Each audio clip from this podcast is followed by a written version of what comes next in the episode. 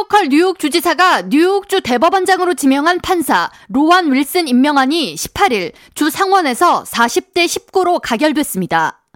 윌슨은 하버드 로스쿨을 졸업한 노동 및 환경 문제에 대한 전문 법관으로 이날 상원의 표결로 뉴욕주 최초의 흑인 대법원장이라는 타이틀을 얻게 됐습니다.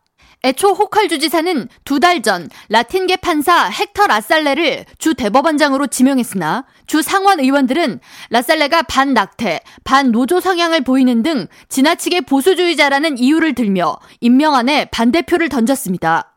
올해 62살의 로완 윌슨 대법원장은 지난 25년간 뉴욕시 최대의 법률 회사 중 하나인 Cravath, Swaine & Moore에서 경력을 이어왔으며 할렘 커뮤니티에 법률 자문을 제공하는 Neighborhood Defender Service에서 21년간 회장을 역임했습니다. 윌슨 대법원장은 뉴욕주 최고 법원인 항소법원에서 16,000명에 달하는 대법원 직원들의 수장으로 활동하며 30억 달러에 달하는 주 대법원 예산을 관리하는 임무를 갖게 되고 항소 법원의 주요 판결에 가장 큰 영향력을 발휘하게 됩니다.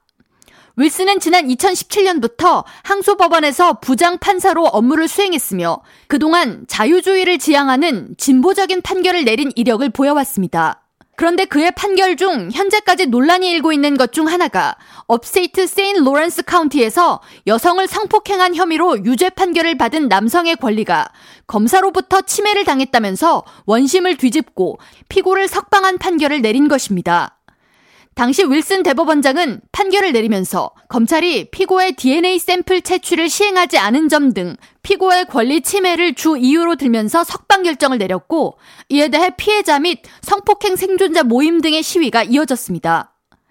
이와 같은 윌슨의 이력을 두고 공화당 의원들은 18일 민주당 의원들이 급진적인 자유주의 성향의 판사들로 법원을 채우려고 한다고 비난하면서 윌슨의 임명에 반대의 목소리를 높였습니다.